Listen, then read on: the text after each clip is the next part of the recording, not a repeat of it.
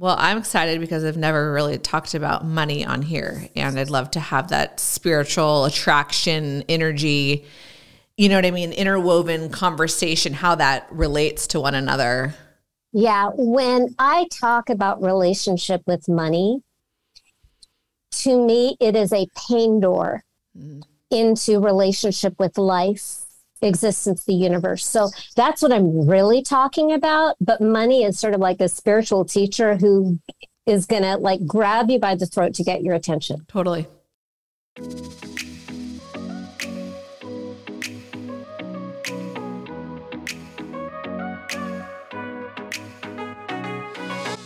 Hey, everybody, welcome to Lauren Live, the spirituality and health podcast. I've got Morgana, Morgana Rae with me. How are you? Oh, great. Thank you. Good. I'm so happy to have you on the show. We are talking about many things, but specifically, we're going to dive deep into money, the world of money, currency. Mm-hmm. This is a big part of our human experience here on earth, right? We all have some or none or a lot. And we're going to talk about relationship with money specifically, attracting it in, and also love and how that can play a part in all of it. So, um, Morgana is a best selling author. Obviously, I already said she she's an expert on the relationship with money, and um, she's a mentor and a coach. And I would love if you could give just an intro on yourself, who you are, and how oh. you got into this whole. How did you get into money? What, why is this okay. your area? That that was never the plan, really. I went to Smith College on the East Coast and got a degree in religion. Mm. Like so, like money was not on my radar. And when I came home to Los Angeles, I pursued acting because, you know, art, theater, that's, yeah, it's kind of a requirement when you live in LA. And I started coaching because acting is, it's like just a dangerously seductive, narcissistic insecure world. I know everybody's shocked. And and during one of those million dark nights of the soul i accidented upon uh, a coaching program for the entertainment industry and i took their program. It's called flashboard. I don't know if it still exists but you know shout out to them. And it was life changing for me because it was the first time i realized that because i felt i as the actor, I was like the child at the grown up table. Please, sir, can I have some more? But what I discovered is that all the writers and directors and producers and even the movie stars are just as insecure, are just as hat in hand, please green light my project. And I decided to become of service. So I volunteered, begged for the opportunity to be a coach for future cycles of that coaching program because I thought I could do it. I think, yeah, I think I mentioned I was this religion major. I, as a child, I was the child who had this uncanny knack to see into who people really are. And I made the grown-ups feel better about themselves. I connected them to their true selves. Completely inappropriate for a child, but that's just how I was built. I am sure there are people watching and listening who totally relate. You know, they call us old souls, even though souls are eternal. So, how can any soul not be old? But I digress, which is a thing I do. So, I had all these movie star and director and producer coaching clients getting these miraculous results, like actors with no credits, getting primetime TV series overnight and I was so much happier mm-hmm. focusing on other people, helping other people. It was such a, and you all understand where I'm coming from. It's so much easier to give than ask. So it was like my happy, it was my happy place. It was where I felt like I was my best self. And I sort of accidentally found my life purpose through pursuing acting and discovering that once I started getting roles, I really I didn't want to be an actor. I wanted to be a coach. Hmm. Yay. But that created a new problem. I was really good at coaching. I was really good at attracting people who I could help. And it was like the record scratched as soon as the topic of money came up. I know I'm the only one. I'm in my happy place doing my magic. But as soon as somebody asked me, How do you work or what do you charge? By the way, I didn't understand that how do you work is a euphemism for what do you charge. So I would lay out like the I would like dissect the the innards of everything that I did trying to explain that. That's not what people wanted to know. They just wanted to know what I charged. But I I when I'd be asked that question, I would choke. I would get so uncomfortable, feel so guilty, feel so ashamed, worry, fear that people thought I only cared about money. I became so afraid of letting them down. It really, honestly, money just opens up to the world all of our soft white underbelly insecurities of human existence. Am I am I wanted? Am I lovable? Am I worthy? Am I safe? Am I powerful? Or powerless? Like all the biggies. Mm-hmm. And so here I was, this straight A student, even after a car accident and a coma and a head injury and a learning disability. I graduated with honors from Smith College. Oh, and throw in homeless. And I have half a dozen certifications. I have all these movie star client testimonials, the marketing, the website, the public speaking. And I am living in Los Angeles earning a hundred dollars a month beat that competitive failures out there. So you, you that doesn't even cover that might cover cable, but nothing like doesn't cover food, rent, insurance, car, any gas, anything. Meanwhile, I'm flying out of town every weekend to take more coaching classes, more marketing classes, hoping that will solve the problem. So I'm completely just building credit card debt, borrowing from family, feeling like such a loser failure. And at the same time, noticing I'm getting better results for clients so I can feel superior and inferior at the same time. Spiritual people, you know what I'm talking about. And I kind of hit the end of my rope. 12 step program people call it I hit bottom, where I had finally, like my Hail Mary was.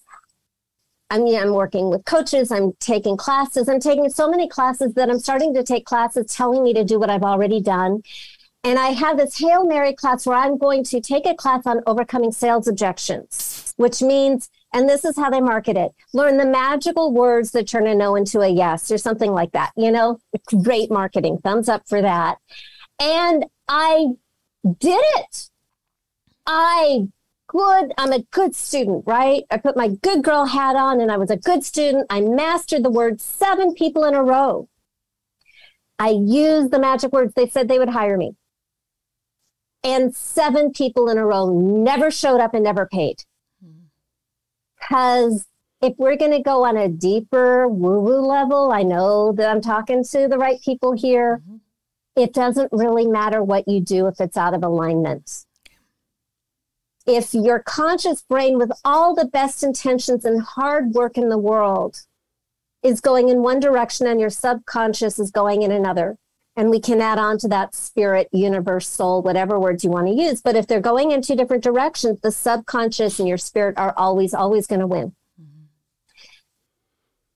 Through this experience, and I've coached thousands of people since. By the way, I've made millions of dollars. I have millions of dollars. I've coached thousands and people. I've reached hundreds of thousands of people. I get spotted in restaurants and airports on other continents where people recognize me and call me the money honey lady. This is where I am now. But I wanted to tell you where I was, and I'll tell you how I got from point A to point B. But what I want to say is what I have come to believe very, very deeply from my own experience with money and then with love. And by being the coach through this process and seeing the results so many times over decades, I have observed that if you find yourself in the situation where you are doing everything you're supposed to be doing, at a certain point, it's not like what you're supposed to do is a secret. There are all the books in the world, all the coaches, all the classes, if you are trying them all out, doing your best, doing it well, and you're still not seeing results. And this can be money, it can be love, it can be health. If you are doing everything right and you are still not seeing results, and at a certain point, you just have to go, wow, this does not make sense. And it feels like the universe is against me here because it's not fair and it makes no logical sense and there's nothing more that I can do. Whenever you find yourself in that situation, it is my experience that you are actually not failing. You are not self sabotaging. You're not your own worst enemy, no matter how many people might think that or tell you that.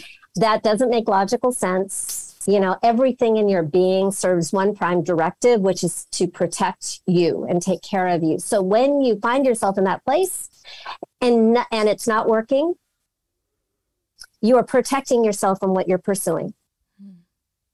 And you're doing it really well. Yay, you. And it's coming from a loving, kind place. Yay, you. And protecting yourself from money could kill you because if we're really honest, we need it. We really need it. I believe the universe gets our attention primarily through three spiritual teachers money, love, and health. And money gets your attention the quickest. And it touches everything else. I mean, they all do, but money is kind of urgent. You can't get your health fixed, it gets in the way of relationships you can't have a house, food, the things that you need to live uh, without money first. So it will always get your attention the fastest. So if that is your spiritual teacher, yay, you, it's going to get your attention. So let's move it. So what happened for me, I think I I'm not the most linear storyteller okay. there is, and I obviously don't script anything. Dive in if you have a question. Uh, but so here I was, I had just taken this class on overcoming sales objections. Seven people stood me up. And it was after that seventh one that it's like the carts came off the carriage. Like I just, I lost it. I just, I lost my last gasp of hope. It hurt so deeply. It felt like such a personal rejection not just by that stranger, but by life itself, by the universe saying, You are not wanted. You can't even make a living. You are not wanted, no matter how talented you are, no matter surprise, you found out what you're here to do and you can't make a living at it. Ha ha, the universe felt so cruel and I didn't want to be here. Seriously. I wanted to take my ball and leave the planet, and you know what that means. I took it really, really hard.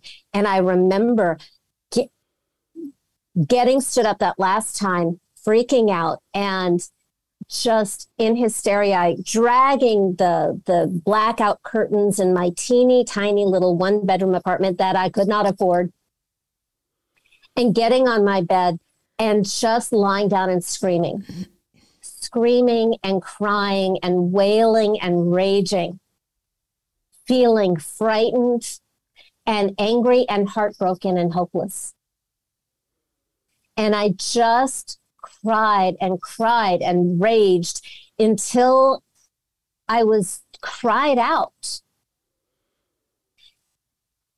And when I was out of tears, I had two thoughts. You know, that quiet, annoying back of the head voice. No, actually, I love that voice. But the first thought was maybe money needed to be my next area of spiritual growth.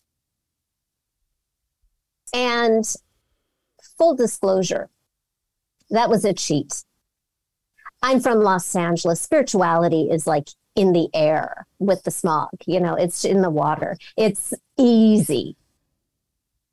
Uh, but I thought, well, if I could hide money in the spiritual box, then maybe I could justify it or do something with it. So it was a baby step. Yay, baby steps. Big fan of baby steps. And the other thought was, what the heck is going on inside of me that can't be with money? Because this does not make any sense. And I got really curious. That is not when the shift happened. That is right before the shift happened. The next day, I had a call with my coach, which is insane that I had a coach. I couldn't pay rent, but I had a coach. Thank goodness it saved my life. Mm-hmm. And this was a lovely guy. I graduated from coaching school the same time he did. He was just doing better, and I really liked his ethos. And he, we'd been working together for months, and nothing he suggested worked.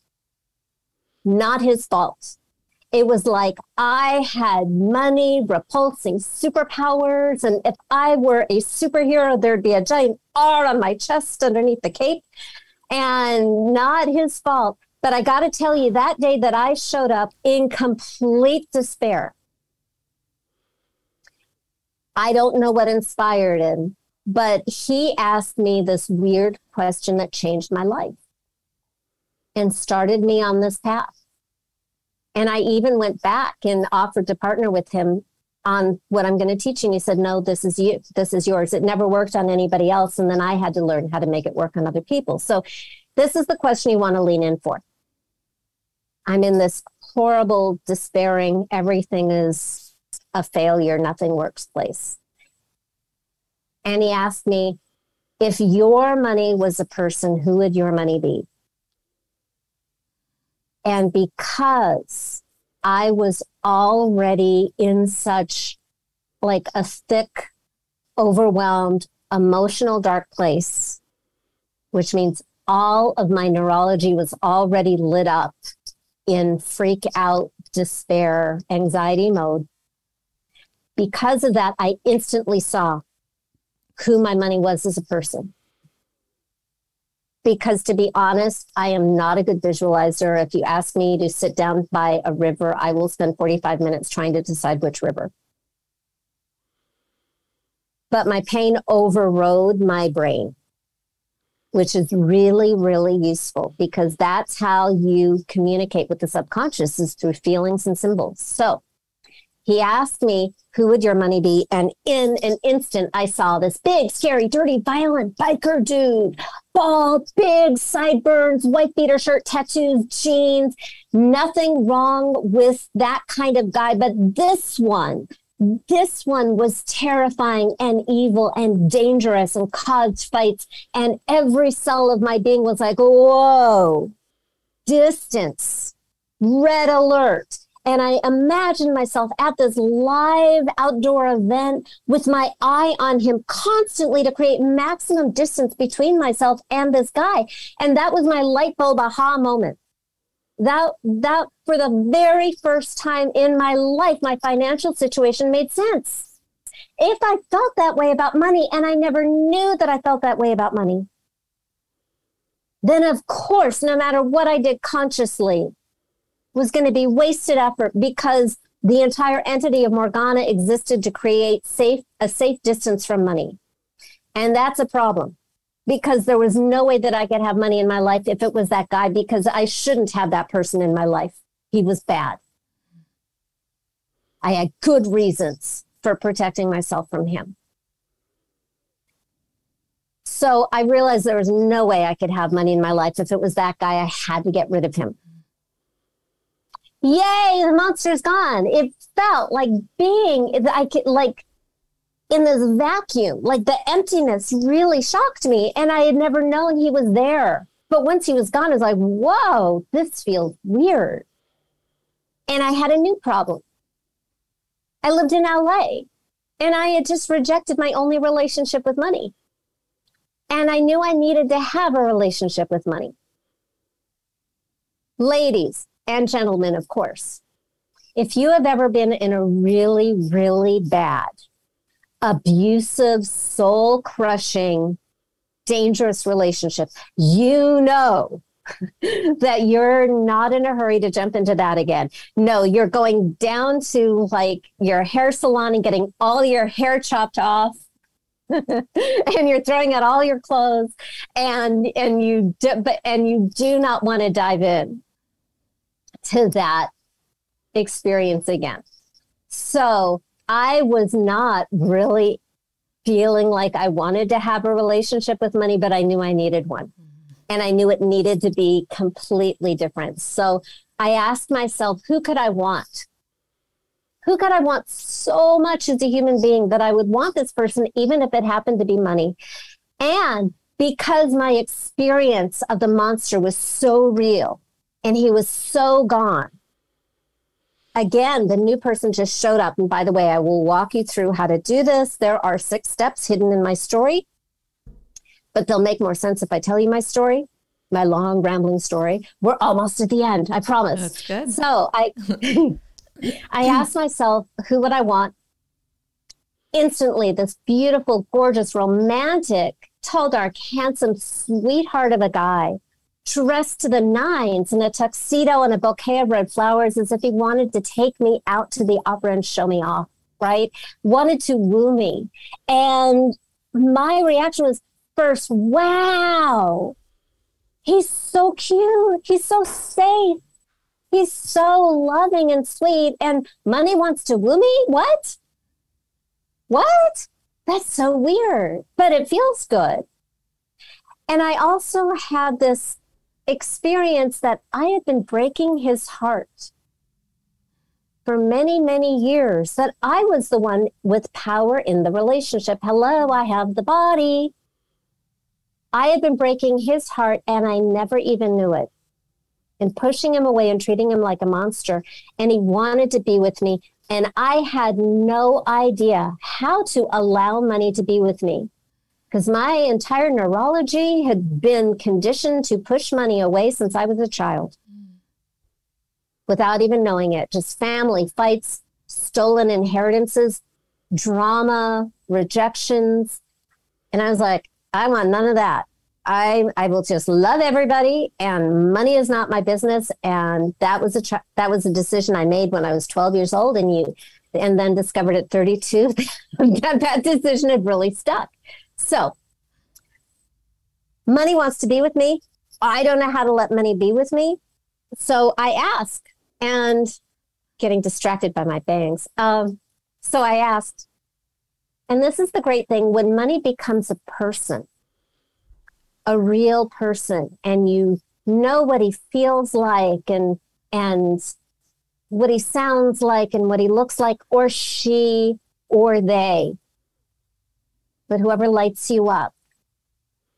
When you ask a question, you get an answer, and you get an answer through the eyes of love without any of your neuroses, your adorable human neuroses. You just, it's kind of a, a workaround. So I asked, What do you need from me so you can stay with me? Which, by the way, is a very different question than what do you need from me so you'll love me? Love is unconditional, presence is not. You have the power to push money away anytime. And you will, through this process, become way more conscious of when you're doing it so that you can stop and choose love. So I asked, I asked Money, what do you need from me? And he said, I need you to love me and I need you to stop treating me like a monster. For everybody who just thought the love of money is the root of all evil, love is not evil. Love is not greed. Love is not exploitation. Love does not cause harm. Love is not scarcity. Love does not, does not victimize. It's never, ever, ever evil. Love is generous. Love is selfless. Or it has that feeling of just, you know, a feeling so secure and so full that that your love pours over. It is noble, it is divine, it is your best self. And I have a friend in the UK who took a class in ancient Aramaic so she could study the original translation of that passage in the Bible and what it really said. Thousands of years ago, what it originally said was the worship of money will cause you problems. Because we shall not, what is it? Uh, thou shalt not worship false idols. So love is different than worshiping. Love is between partners. It doesn't make you a little person down there and money is way up here. No, these are that's an intimate relationship. You have the power to break your money's heart, and you actually have the power because you have the body. I'm not teaching anybody to sit on a couch and expect your money honey to go and do your life for you. I know the secret can sound a little like that sometimes. Um, by the way, I'm friends with most of the people who were in that movie. So, and I've coached a bunch of them. So, like, I know, mm-hmm. I know stuff behind. You know, Bob Doyle. He was on my show. He helped. I love yeah. Bob. Yeah. He's such a good guy. Yeah, we talked all about law of attraction and all of the things. So, yeah, he's great. I love Bob. He's a yeah. super sweet. Got a lot of good yeah. energy. totally, totally. So, and cute too. He's Don't tell my husband, but we'll get to my husband next. But anyway, um, but I had a crush on Bob before I met my husband. Bob go. doesn't know that. Now he might. We'll see. I'm going to send this to him. No. Okay. anyway, um, all right. Where were we? I completely lost my train of thought. All right. So, love of money. Mm-hmm. Just choose love. Be a loving relationship partner and listen to what your partner wants and needs because, by definition, this new relationship with money shares your values, loves you, wants you to be happy, wants you to make choices that honor and exalt you and bring out your best. Mm-hmm. Anything else is a monster. So, step, I haven't numbered the steps yet. So I had that conversation with my money honey. He told me to love him and stop treating him like a monster, which raised the question okay, what does that look like? how have I been treating him like a monster? Well, every time somebody asked me what I charged, and I was freaking out. Ah! Like money was this really smelly, steaming, embarrassing, shameful, horrifying thing that I didn't want anyone to notice. And yeah, that was really rejecting. So I made a promise that next time he brought me a gift, which at the time usually looked like a client, I would say thank you, like energetically thank you. Somebody wants to know my fee, I would state my fee with that feeling of thank you and appreciation. And isn't he beautiful?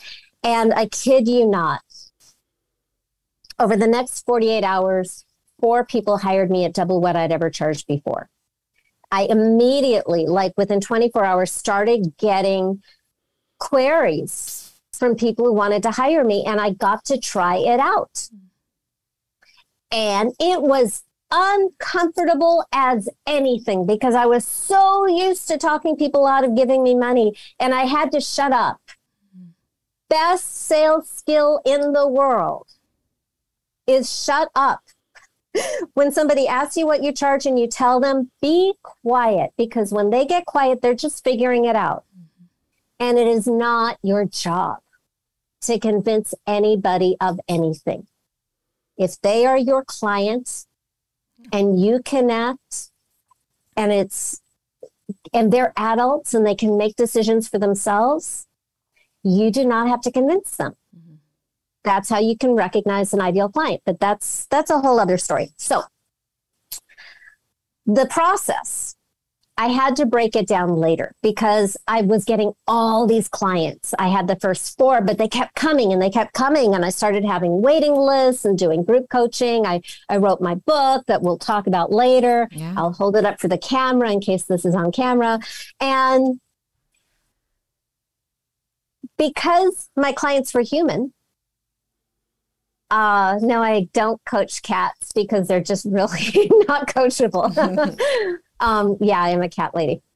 I hid them all before the podcast. So, because my clients are human, they generally speaking tended to have money issues. Money is the number one excuse any human being gives for what they can't have, do, or be. Now, that's not just people who don't have money. I have coached people who had nothing. I have coached people on public assistance. I've coached a client who was living in a trailer park without water and power. And she borrowed the money to fly to Bali to work with me, and now she lives in a mansion. Wow. And I've also worked with clients with millions, hundreds of millions, and billions of dollars. And they have very painful, scary money drama too, mm-hmm. because they're human beings and they have the same underlying issues that create a money monster. And I think I mentioned them way back 100 years at the beginning of our conversation. Any pain around love or worth or safety or power is going to show up in your relationship with money whether you have it or you have it and you're afraid of losing it or you have it and and it makes you a target or makes you the bank so what we really want here is yes i totally want you to have incredible abundance i want you to thrive i want all of the healers and the do-gooders to absolutely thrive financially because if our healers and do-gooders can't make money, we lose our healers and our do-gooders, and not just people who do bad stuff should be rewarded, right? Mm-hmm. So, the way to shift your relationship with money, first of all, it's not going to be in the money story. I know it sounds like it was my money story and money events that created my money monster, but that actually was just the access point to the pain. The real cause of money drama, whether you have nothing or billions, is always, always going to be wounds around love. Am I really, truly loved and lovable? Worth. Am I really valued? Am I worthy? Am I good enough? Safety. Is the world a safe place for me? Which means it can be accidents or violence or illness or any kind of scary trauma or just world events that make you feel scary or ancestral stuff. We have a lot, we've got Holocaust, we've got the crossing, we've got a lot of stuff around the world that can, that we carry in ourselves that can make the world feel like an unsafe place. Am I powerless or have I ever felt helpless? And you just look for anything that you can find that lights up some pain. Even if you've healed it a million times, if you can milk it, do it because you've already paid the price. You've already paid the price. Milk it for all that it's worth. I call the process alchemy, financial alchemy, registered trademark. Alchemy is the transmutation of lead into gold, and for my purposes, lead in human experience into spiritual and material gold. So, step number one, uncovering the root cause, is extracting all the lead and bringing it out into the light. Magnify everything that's bad. Ignore the good for a little while. Take off your positive thinking hat, lock it in a lead box. You'll get it later. Don't minimize. Just put on your victim hat. This is what that victim experience was waiting for. This is, I believe, our victim experiences are sacred. They give us humility. They teach us empathy. They teach us to respect the experiences of other human beings. And they are a great source of transformational power. They're like, like a slingshot we go we go into the victim experience and it creates this tension to catapult us over to where we want to be. If we just start with the positive thinking, it's like putting a band aid on a poisonous wound. And if we stick the band aid on the wound and it, we can't suck it out, it will turn inward and kill us. I know this because I had a cat bite and I put a band aid on it and a black line was going up my arm. And if I am getting numb, and if I hadn't gone to the emergency room, I would have died. Great metaphor based on real life. But it's also true with our traumas. So don't don't just affirm them away. Actually use them for for that like elastic stretchiness go into the pain whatever it is especially the stuff that may not look directly like it has to do with money hmm. parents childhood friends lovers business partners broken dreams anything you may feel like any regrets or shame it's all holding energy. So I want you to, it's almost like you're building a case against the universe. Start with the personal stuff. You can throw on some things that are going on outside of you that might really uh, light up a lot of negative emotion. Like some of us are very passionate about animals and the climate and women's rights and stuff like that. you can throw it all in there and make the world a terrible place. That's step number one uncover the root cause. It's already there. We're just getting conscious of what is blocking us. What are we protecting ourselves? Put everything that makes the world an unloving place that doesn't value you, that isn't safe, that makes you feel helpless, and just put it in there. You do not need to go so far that you dissociate or re traumatize yourself. It's not necessary. We are not going to harm you. Okay. So you do not have to go that far. Just get enough to get some energy, right? This is for the science geeks who are who are following this is neuroplasticity. We have to light up the neurology so we can rewire your brain so that you don't have to muscle through everything. We want to make it automatic. So you feel things. It's not intellectual, it's feeling. And when you get a critical mass of ick, that is the scientific term, my critical mass of ick, and you're feeling it on a scale of one to 10, you can say 10. That's when you imagine that all of this is caused by an imaginary person that we call your money monster. We give personhood to the root cause, to everything that's wrong. And it feels real. Sometimes clients might make it a little cartoonish, uh, and that creates a little emotional distance, and we don't want that. So we want to give we want to give like a person personal form to the root cause because that makes it real and not abstract. So a way to find the form is like, how big is it? Is it hot or cold? What does it smell like? What do its fingernails look like? What do its teeth look like? What do it, what do its eyes look like? What is its breath like? What does it think when it looks at you? What does it want to do to you? And it's all bad. It is not your parents. Even if your parents were monstrous, it used your parents to hurt you.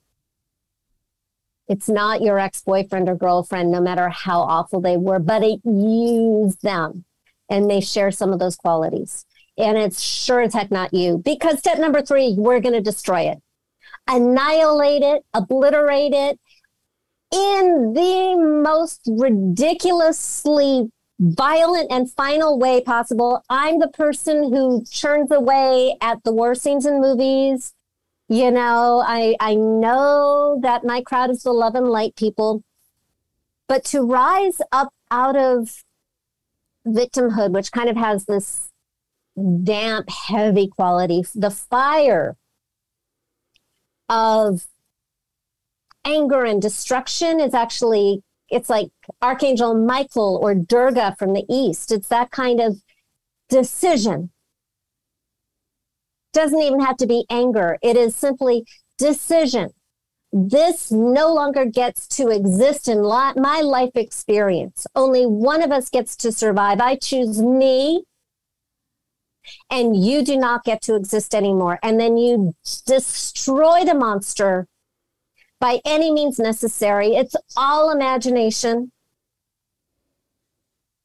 And destroy it to the point that there are no bloody bits to reconstitute into some monster zombie like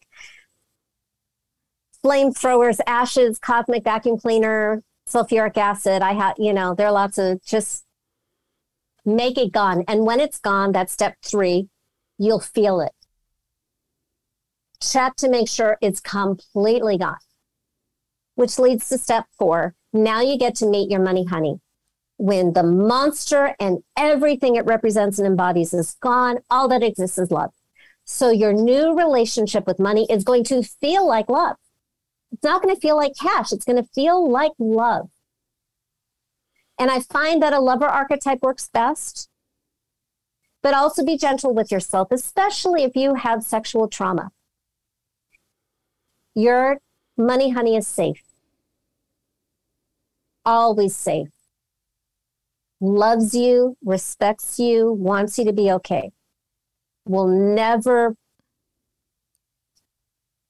push anything on you. It's very it's what we're actually secretly doing, and I don't keep any secrets, obviously. Um, client confidentiality, but I really try to just I literally am I'm trying to pack in 20 years of work into 40 minutes. Good luck. I won't succeed, but I'll do my best. So, where was I? Um, your money, honey, safe, loves you. And we are, while we're reprogramming your relationship with money, we are also reprogramming your relationship with love. All your relationships will improve after this. The relationships that are not worth having will go away because we are changing your relation. We are improving your relationship with yourself, your relationship with life, and then we're calling it money. Mm-hmm. Air quotes, money, because money is that area of life that we need to heal. We need to bring love and healing to that area of life for our survival and for the species. So you meet your money honey, who will also feel very human, very lovable, very safe. You get to choose. Do you want to keep the person? Yay. Do you not want to keep the person? Don't. Go back and see if there's any money monster stuff to clear up, or if you can just let, you know, you get to choose. You'll know. Like, I remember many, many years ago, a client said, my money honey looks like Yanni, but he's a sexy Yanni. And I thought that was so cute. like, he's not my type, but I like him. Mm-hmm. And that's perfect. So, and then step number five is have a conversation with your new relationship with money. As I said, the love is unconditional, presence is not ask for guidance, listen to what comes back. My experience is the answer can come back so quickly and softly you can pretend you didn't hear it. And then finally, last action is last step is six action. Action is magical. If you want concrete physical results, take a real action. It doesn't have to look like it has to do anything to do with money. Sometimes it'll be balance your checkbook. Sometimes it'll be do your taxes. Sometimes it'll be call those people who owe you money, but sometimes it'll be go skating, get a pedicure, stay home and do laundry. I have a client who stayed home and did laundry and got a $20,000 client while she was home. Mm-hmm. That's just magic 101. There always has to be some kind of physical ritual expression. And when you make a commitment to your money, honey, and you keep it, no matter how tiny or silly it may be, it has a huge impact on your own sense of self, mm-hmm. on your own worthiness, on your own trustworthiness. Because at the end of the day, if we feel like we can't trust money, it's really that we can't trust ourselves. So, what everything is, what a microcosm of everything else. I choose money as what I talk about because it's it's just a pane door into this room that is our life experience. Mm-hmm. And the way I talk about money is really weird and that's useful. And my clients have made many, many millions of dollars in shocking amounts of time. My client Anna, September of last year, very, very skeptical. She went on my money goddess retreat and she was sort of like arms crossed and is this really worth it? I don't know that this is really worth it. Very, very, very difficult to coach. I coached her. She got it. I coached both her relationship with money and her relationship with love. It took seven hours in a group retreat. And she made $1.2 million over the next four months. Wow. And the first thing she noticed immediately after the retreat was her relationship with her husband had completely shifted. Um, my client Carrie did my money goddess retreat and she made and i didn't even know this until she had me speak on her stage three years later and she's introducing me and i find out that she made over 12 million dollars and she had zero she had zero she had to borrow to work with me so and i only give those examples because I need to anchor it in reality. Mm-hmm. Everything that I was sharing, stories, theory, I need to really, really anchor it in reality. The useful thing about money is it's measurable. And we spiritual people are so good at the higher chakras. Like vision, global connectedness, intuition, heart connection. I'm, you know, we are so groovy down with the higher chakras. And then we freak out below the belt. And money is a second chakra topic. Like sex, which is why making your money honey like a lover archetype does double duty. So if we want to have money in our life and we want to make money, we have to get really friendly with the lower chakras. Our sense of security, the root chakra, the second chakra is is our creativity, our love of having a body.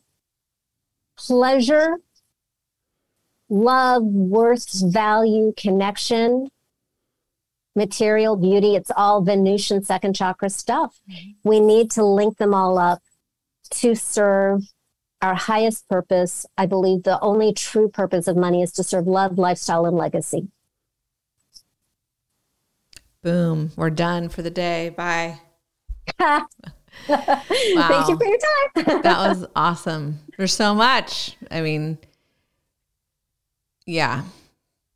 It's it's cool to to how do I respond to that? I mean, I think it's cool listening because you know of course everyone has their personal experience. So i'm like thinking about when i was a kid and how my parents and like our you know my status with money over the years. And um i feel like it's pretty neutral actually like for me personally i'm just speaking from my truth. Like i feel like i've always had enough in my life to feel comfortable. Like i'm very grateful for that. I've never been poor. I've never been super rich. I've always been kind of middle class. And now as i've grown spiritually um someone told me something about just like visualize there's so much money there's abundance of money in the world it comes and goes. It can come and go to you it comes and goes to other people. And i feel like that helped me um because everyone likes to have money and be secure like duh we're human it feels good like you said but the attachment aspect is a huge thing in spirituality. It doesn't just have to be to money it could be anything. Not being too attached to it but you can still love it. I love when you talk about loving because you know a lot of people probably hear you say oh, loving money is dangerous. No, because love isn't ego. Love isn't greed. Love isn't all these bad things that you think about, these politicians or corporations that are doing slimy bad things that have all this money. That's that's not really love. That's fear. That's fear and attachment. Power. Yeah, attachment is fear based. Mm-hmm. And as soon as you get fearful, money has become a monster again. Exactly. So the attachment thing I'm really resonating with, and I think that's the one thing I really wanted to throw in just for myself to remind myself and people listening. It could be for, with anything, could be attachment to love, anything, um, attachment to things. Um, it doesn't mean you can't appreciate them. It doesn't mean you can't want some money, have money, do things, enjoy it, give it to other people. Again, it's coming and going. It's circulating. It's just it's energy. Um, it is a physical thing on the earth, but I think the attachment aspect is really interesting to look at. Mm-hmm. Um, not being too attached to it. Um, and I also heard someone say something like, ask for the money, believe you will get it, but also what are you going to do with it? Be specific what you want to do with it.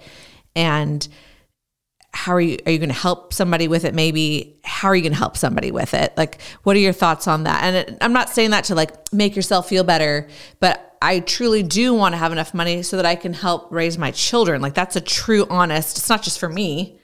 Like I want to help other people if I have enough money. I want to donate to to places cuz I can afford to do that. Like giving that money back into the circulation. Like that's interesting too, the energy exchange. Oh, of course. So a few things um yeah, I find having a number. I love working with numbers, especially when a client is just talking about hiring me. I find, or after I've just coached them, I love, and I I'm clairaudient, clairvoyant, clairsentient, claircognizant too, but clairaudient, hearing mm-hmm. things before they happen, uh, or before I hear them, comes up a lot when I coach, and I'll sometimes ask how much or by when, and they'll tell me what I heard. Mm and sometimes they'll tell me something different. I'll go, really? And they'll go, and then they'll backtrack and go, well, and then they'll tell me what I heard. Mm-hmm. And it's, I'm not, I'm not attached to being right. Who cares? I just want to serve and be in integrity. So I find that having a number can be very useful for manifestation. Mm-hmm. But at the same time, if it's not happening and something is in the way, it's very useful to hunt out a monster. Um, to be completely crass because it's fun. Uh, the bed is not big enough for your money honey and your money monster at the same time. Your money monster will cock block your money honey. Mm. And I'm working, you know, I I shifted the way I do business in recent years to really just focus on my favorite clients. So I'm taking fewer new people. It's not that I don't, but I've really been focusing on longer term uh, programs with people I just had already worked with. And what's really, really fun with that is they become so good at slaying monsters. Sometimes they'll just tell me, oh, I slayed a monster and now I have more orders coming in and we have to hire new people. Uh, because it's an evolutionary process. It isn't a silver bullet, you know, oh, I did this. And it may last for years and it may and maybe you just are evolving faster and you need to do it again sooner. So it shows up in different areas. So I have clients who are already making millions of dollars and then eh, suddenly all these orders fall through and there's crazy drama with the builder who's building their mansion, like really true stuff that may sound like, oh, cry me a river. But if, if you're actually working with these people and you know who they are and how painful it is, it actually really is. It's unfair and, and it's scary. And so you can think positively and you can take all the right actions, but dang, there is so much velocity that you can create when you create polarity. So you said that you were neutral, which is great. It's fine. You do not need to go out and create drama. I promise you, life will bring you enough drama in other areas because that's why we have flesh suits. But for transformation, neutrality is not magical, polarity is. So if I were to coach you, it would just be a lot more effort to get you there because you're not in the pain and you don't need to be. But for the person who is listening, who is in pain, who is feeling anxious and scared and in that dark place, you actually have a huge advantage. No, you are not like a law of attraction failure. You have an advantage in this process because you are so much closer to uncovering the monster. And the monster, well, I give it a really bad rap intentionally. And I say it's all evil. It has no good. It's going to destroy you. You have to, you have to completely annihilate it. It is also your ally. It is a sacred portal for transformation. And you still have to kill it. Yeah.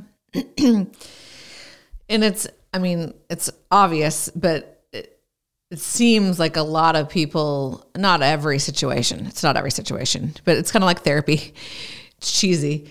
Go back to your childhood. It, it is interesting, though. I think there are a lot of people that have relationships with money based on things that happened when they were younger and they're it's just you know it's along with many things love that's why it's so deeply connected love and money um i just think that's really interesting I think a lot of people maybe not, I shouldn't say that. I'm not going to put words in people's mouth, but go back, just anyone listening, go back and think about your relationship with money and how that, when you were a kid and your parents and your experiences, I think that's really interesting and um, plays I probably a role.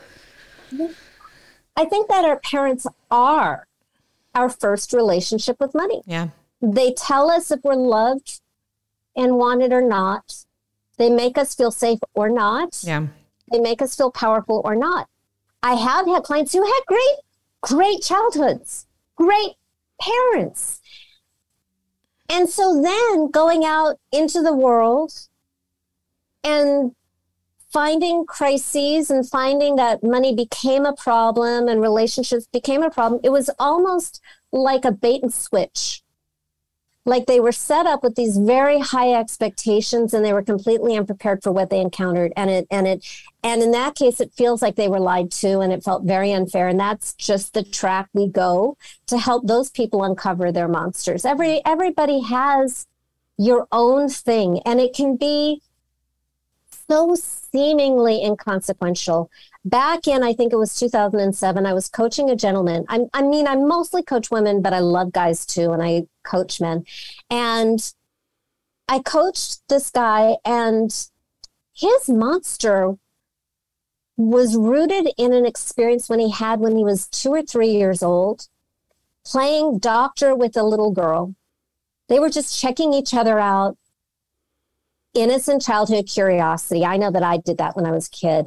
And an adult came in mm-hmm. and his memory of the the shame, we do not remember what the adult said or how she reacted, but we know that his feeling of horror and shame embedded so deeply that it affected his relationships with money and women mm-hmm. for decades.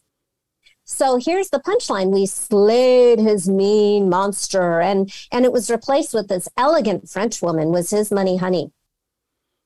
And what she wanted him to do was she wanted him to go to Paris and take his son with him. And she said, it's okay to spend money. Just this was his relationship. I just want you to spend it on things worthy of me. Stop wasting it unconsciously. And so he had this new relationship with this elegant French woman, imaginary money honey. Mm-hmm. And he made over a million dollars over the next six weeks. And yeah, it changed his relationship with women too, not because of the money, but because of his own feeling of his own worthiness. It was like eye opening to him. He looked back on all of these relationships that he had had all the years over the years and how he had misinterpreted, thought women didn't like him or weren't interested when they were. And he was like looking back at these new eyes, kind of seeing everything that he hadn't seen before. Because he suddenly was seeing things truly, not clouded by this monster of low self worth and fear. Mm-hmm. It's fascinating. And everyone's story is so different. And that's what's so unique and cool. And yeah, I just keep thinking about people that I know and people that I've watched shows or movies and just people's relationships. Some people tip generously and they don't even have a lot of money. Some people, I my dad's a therapist. He has clients, big tech execs, millionaires, lots of money, same outfit every time they come in. Won't tip, super frugal, won't live. You know what I mean? It's just crazy. Like it's so different. Um, people live debt, have debt that are just frivolously spending. Like it's fascinating to me. Um, but I think gratitude, like, you know, that's cool to um, go to France and spend things that you think are worthy. Like I'm thinking, I'm not a millionaire, but when my husband and I were in Greece, we went to lunch at this like Nammos club. If anyone knows Mykonos, Nammos, this beach club, hoity toity, best people watching ever. We like didn't want to pay for the lawn chairs, so we decided to go down 25 feet, lay on the sand, and we were so happy. But we decided, you know what we are going to do? We're going to splurge on this amazing lunch I spent a couple hundred bucks on lunch, which I don't normally do that. I just don't.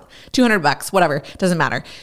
We had the best time, the best memories, the best wine, the best dessert, a lifelong experience.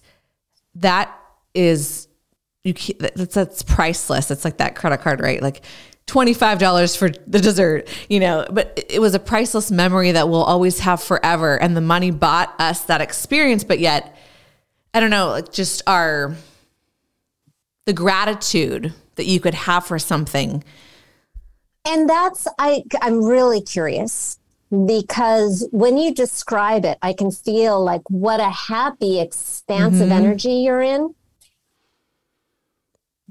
Did you magnetize like some great client or some kind of windfall? What do you mean, like um, before well, or after? Yeah, like when, right after you did that. Mm. Um. Well, I did get a job. I got a. I was. I didn't have a job, and then I got a job offer. I can't remember if I got it when I was back from the honeymoon, but I was unemployed at the time.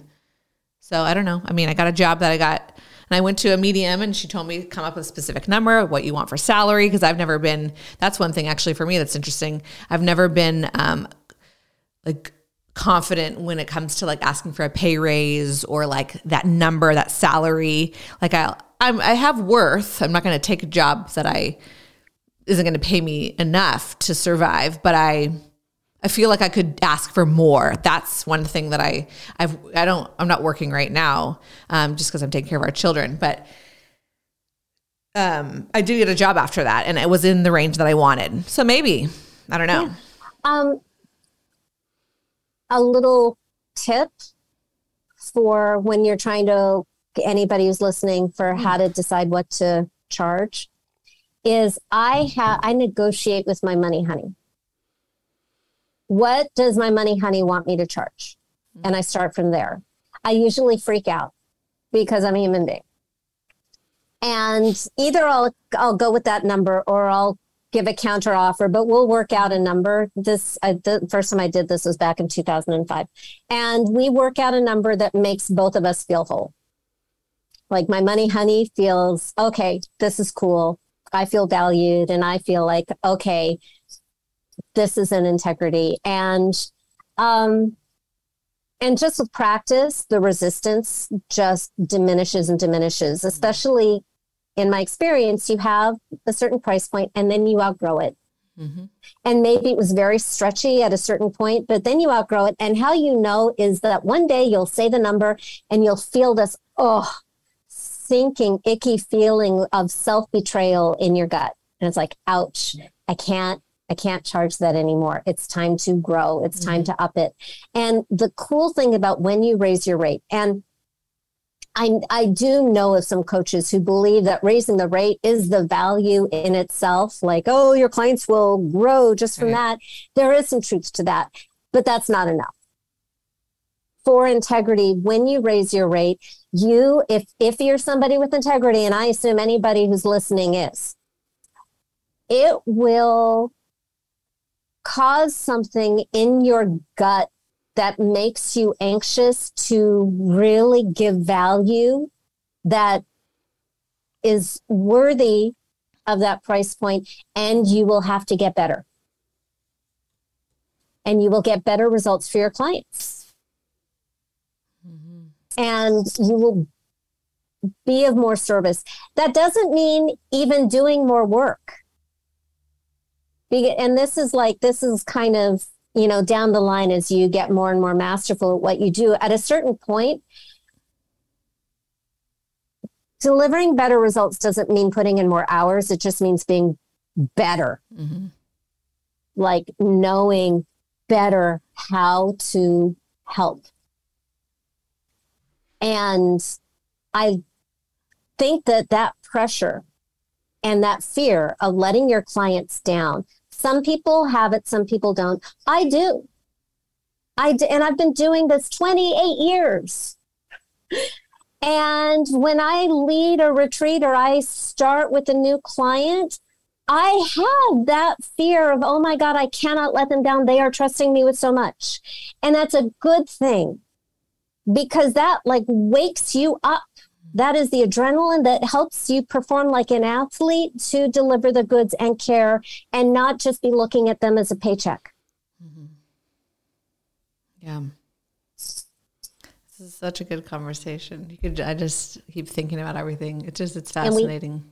We, we, have to talk about the weddings. I know. Okay. okay. Well, the gratitude thing, let's just it, Yeah. Before we do that. Okay. I just feel like so I mean, gratitude's been so huge in my life just in the last few years. I feel like I've waited for so long for a lot of things to meet my husband, to get pregnant. I, I'm not, it's perfect for me, but I was later in the scheme of society and I felt like everything's just really come together for me. And I, I am so grateful. And I feel the more that I'm grateful, I feel like the more things continue. And that's kind of the law of attraction, all that kind of stuff, whatever. But um, the gratitude thing with the money, I just feel like they're so connected, in my opinion. Well, gratitude is an expression of love. And yeah. if you were to imagine that money is a real person, mm-hmm. or let's pretend you, Lauren, you're you're my money. And if I were to say, I hate you, I resent you, you cause war, you prevent me from doing what I want to do, so many people are suffering because of you. Mm-hmm. I can't live my dreams because of you. I wish you didn't exist. I only have a relationship with you because I have to. How would you feel? I'd be like, bye. Yeah. But if I'm like, oh my God, I Energy. love you. Thank you. Thank you. Thank you. Thank you. I am the luckiest human being in the world to be with you. Mm-hmm. Thank you for your love. I love you. Thank you for taking care of me. Mm-hmm. Yeah. Isn't I just, that cool? It changes everything. And one thing I want to throw in really quick the medium that I saw that helped me, she's helped me so much, but um, visualize the number. Whenever I pay her, I pay her by check. And she she told me whenever clients pay me, I bless the check or the money, and I wish that that um, comes back to them like I don't know if she said tenfold, but like double the amount. Like I thought that was just such a cool way to like, because most you know you just take it and you're like thanks, but there's so much energy that you could put in. It's just about being conscious, and I just think it's fascinating. It's it's a really cool topic because um, we can change the way that we view money. I think we need to. Like as, as a society, species. you know what I mean? Yeah, we can have this talk on the podcast and we're spiritual and gratitude, blah, blah, blah. But okay, money has power in the society. Like, let's just be real. It just it does. Yeah. But you we can change we can change it in a larger scale. Uh, but it's how you think about it and and it's interesting. It's, it's fascinating. The key to large scale change is individual mm-hmm. human mm-hmm. beings. Yes. The more people who have a loving, mm-hmm. safe relationship with money where they feel valued yep. and loved and safe, the more our problems are going to go away. You were talking about wealthy people who don't tip. When I look at oligarchs and I look at people for whom nothing is ever enough and they are so afraid of losing what they have, mm-hmm. And they're comparing themselves with that person who has even more. Mm-hmm where they were you they are you know we have we we label them as rich but they're actually not living mm-hmm. that's true a, a, what i consider enjoying. a wealthy life right i agree with you yeah and if and if you're i had a client um and this was very surprising to me back in 2006 uh i had my first really wealthy client for this process. Up until then, everybody was sort of like healers, do gooders, coaches who were in scarcity mode. And here I got this coach who had made millions and millions and millions of dollars in the music industry and no longer felt aligned with those values. So he became a coach and he had one client paying him $25 who would only coach with him every other week at 6 a.m. So it was like the client from hell, and he's not making any money. And he had a money monster who told him that he could not make money doing good. Hmm. He could only make money not honoring his values. And that was his monster.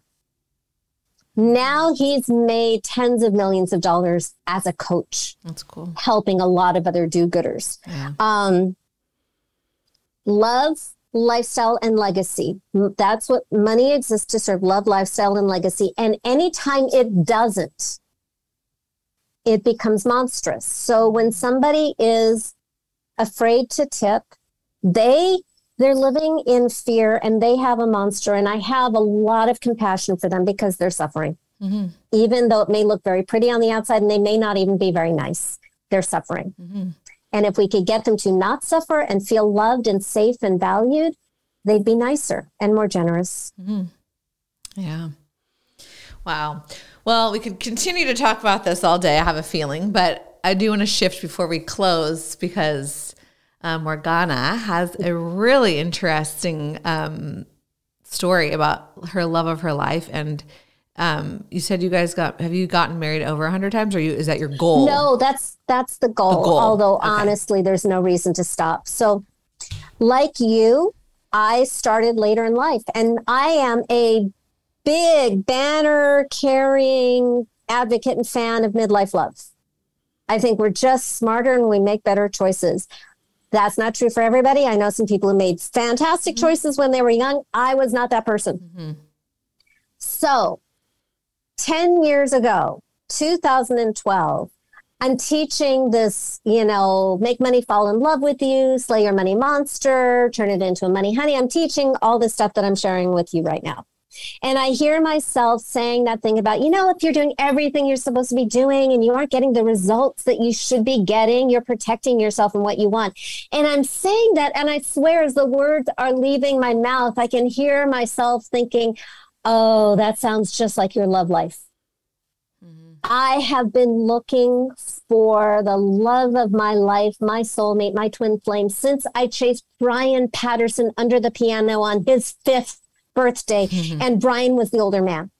I believed every Disney movie I ever watched. Mm-hmm. It was the Cinderella was like my Bible. Those damn and, movies, I swear to God, they uh yeah. And I was taking every class and working with coaches and reading the books and online and doing everything I was supposed to be doing and getting rejected, getting my heart broken doing neurolinguistic programming. I, am coaches with every, I'm friends with everybody and, and hire everybody. And I still, I was still single and it was the deepest pain of my life. So I was 45 years old. And in 2012, I finally, finally decided to slay a love monster. And my love monster was so much bigger than any money monster I ever had. It was as big as the ah. universe. So you're using the monster in both love and money. Yeah, it was like anything, any experience, every relationship I could think of in my life that s- broke my heart. And I really got a very, very deep, visceral realization that love wanted to kill me, starting with a violent, borderline personality, maybe bipolar, drug addict mom.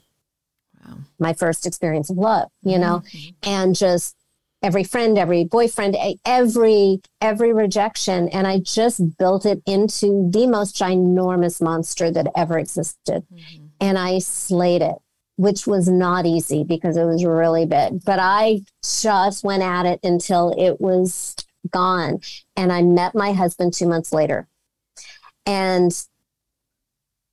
By the way, my money honey had been like a party to this for many, many years. My money honey had told me like years earlier that I was going to meet my husband. He was on his way. I would recognize him. He'd be unlike anybody else and he'd be ready for me. But there was no timeline when that was going to happen. Right. So I had a date with my husband two months later. I didn't even want to show up. His photo online for his like profile photo was horrible, horrible. You yeah. could not tell that he was cute, but he wrote a good letter. We had a good phone call, and I was wanting to stand him up the whole time that I was driving three hours from Moorpark to Los Angeles. And, but I didn't. Good Glad thing. I didn't. Yeah, right? right? And because I didn't want to be like the all the people who stood me up. Mm-hmm. And we had a six hour conversation wow. and I felt so safe and relaxed that I didn't feel any need to impress him. Mm-hmm. And the, about 11 dates into it, we became exclusive. And somewhere along the way, maybe it's six months or a year, I just knew mm-hmm. that I would say yes when he asked me to marry him. And I'd never been married ever, ever, ever before. And I wasn't in a hurry. I just felt secure. And I also thought we'd have maybe three or four more years before he got there because he had been married before. It didn't go so well. um, but he proposed to me at 18 months. I had just finished my Money Goddess retreat in Bali. He was in South Africa photographing animals. Hmm. And he proposed over Skype. Oh my gosh. Wow. Right. So I flew home before I got cold feet because when you're 47 and you've never been married, you have commitment issues. Me. And picked him up from the airport the next day. And the following day, we eloped. Oh, wow. And then we called our parents and we announced on Facebook. And then two weeks later, we went down to uh, Mexico mm-hmm because my husband is a travel writer and he had an assignment and he said, Hey, I just got married. And they said, Bring her along, make it a honeymoon. And we were passing by an iconic cathedral, Our Lady of Guadalupe Cathedral in Puerto Vallarta. And he said on a lark, Hey, you want to get married again? And we'd been married about 13 days. We were filthy, greasy. We had just had massages, no makeup, hair like all over the place. And I said, Sure, of course. So we walked into the cathedral, took off our rings, exchanged totally new vows and we had witnesses and it landed deeper. Like it felt more real and i felt more loved. Mm. and something shifted and he saw it in my eyes. And that was the moment he came up with the idea let's get married 100 times in 100 countries. So cool. So we've been married 26 times in 21 countries so far. I have and i know i probably told a way longer version of this than you intended i apologize but to wrap it up, I now have a theory that when you spend all that time, all that energy pursuing that thing you want, it's not wasted. Mm-hmm. Even though you don't see it, you know, like bamboos, where it's all below the surface and then boom, it grows really fast. It's like all those classes, all those dates, all the personal development, all the work on yourself, all the spiritual work, all of that work towards what you really, really, really want, mm-hmm. whatever it is, is not wasted. It's just building up. Totally. And the moment you make it safe, the moment you make it safe, things shift. Yeah. And what I've seen many times because I can never predict what is going to happen or when or how much. So I love, I love the stories that come in every day. Mm-hmm. But all those years of putting it out there that I, you know, what I want in a partner, I want to travel the world with the love of my life. This is, you know, it was heard. And the moment it became safe, it all came in at once. So mm-hmm. it came in way bigger than I expected. A yeah. hundred weddings instead of one. See, I always feel like it does. Yeah. It's better than what you could even expect. It's cool. Yeah. yeah. Change happens at the speed of safety. Mm-hmm. That's so true. If it isn't, if it isn't changing, find out what isn't safe. Yeah, that's true. Oh, what a great story. I love that. Well, I'm very happy for you guys. That's I'm glad you found each other. Yeah. Super cool. Me too. Wow. He is my favorite person. Oh, that's the best. Wow. Well, this has been a really fun, energizing conversation. You've got a lot of energy and you're giving a lot to people helping them. So thank you for your work and thank you for being on the show and sharing all these the six steps, your stories. Um, and of course, obviously, people are probably like, okay, how do I how to make more money. How are, how are they going to find you? How are they going to, you know, learn more about this topic or yeah. or coach with you or just anything, connect with you? Um, where can they find you online? Absolutely. Thank you.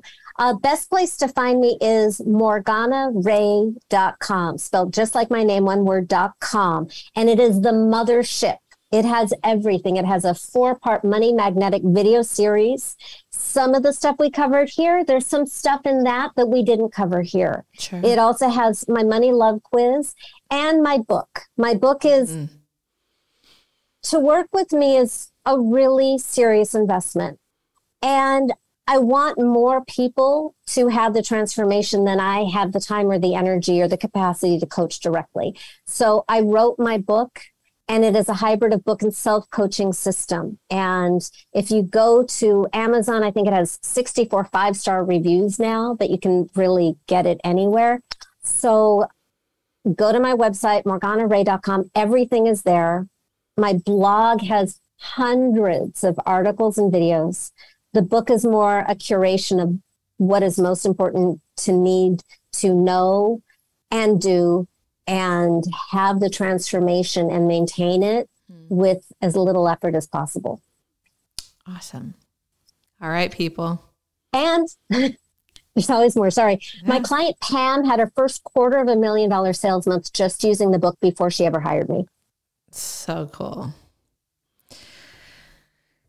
Options are endless. There's so many opportunities out there. So people check her out. I mean, this is just a wishing everybody um, love, happiness, success, whatever that looks like for you. Let's end on that note. Um, everyone's worth. I think that that's one thing I wanted to say too. Just like that, I love that you talked. Uh, we'll close with this. Is just like it all comes the worthy part. Are you, are you worthy of love and money? And they're so closely connected because of that. Your self worth. That's something to really examine in yourself. If you feel like there's something missing, or like you said, things aren't changing, you're not getting results. Check out your worth and get vulnerable with it because that's how I found my true love was I finally got super vulnerable like you did. You cried your eyes out and I just said F this. I'm not doing this again. I'm having the next one that I'm going to be with is my true love.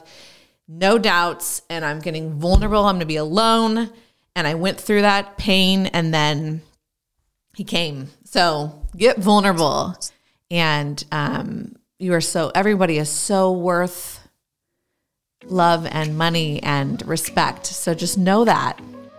Know that. If you can take away one thing from this podcast, So, yeah, thank you so much for listening and thank you for being here as a guest. it was my pleasure. Thank you. Yeah. Thank you, everybody.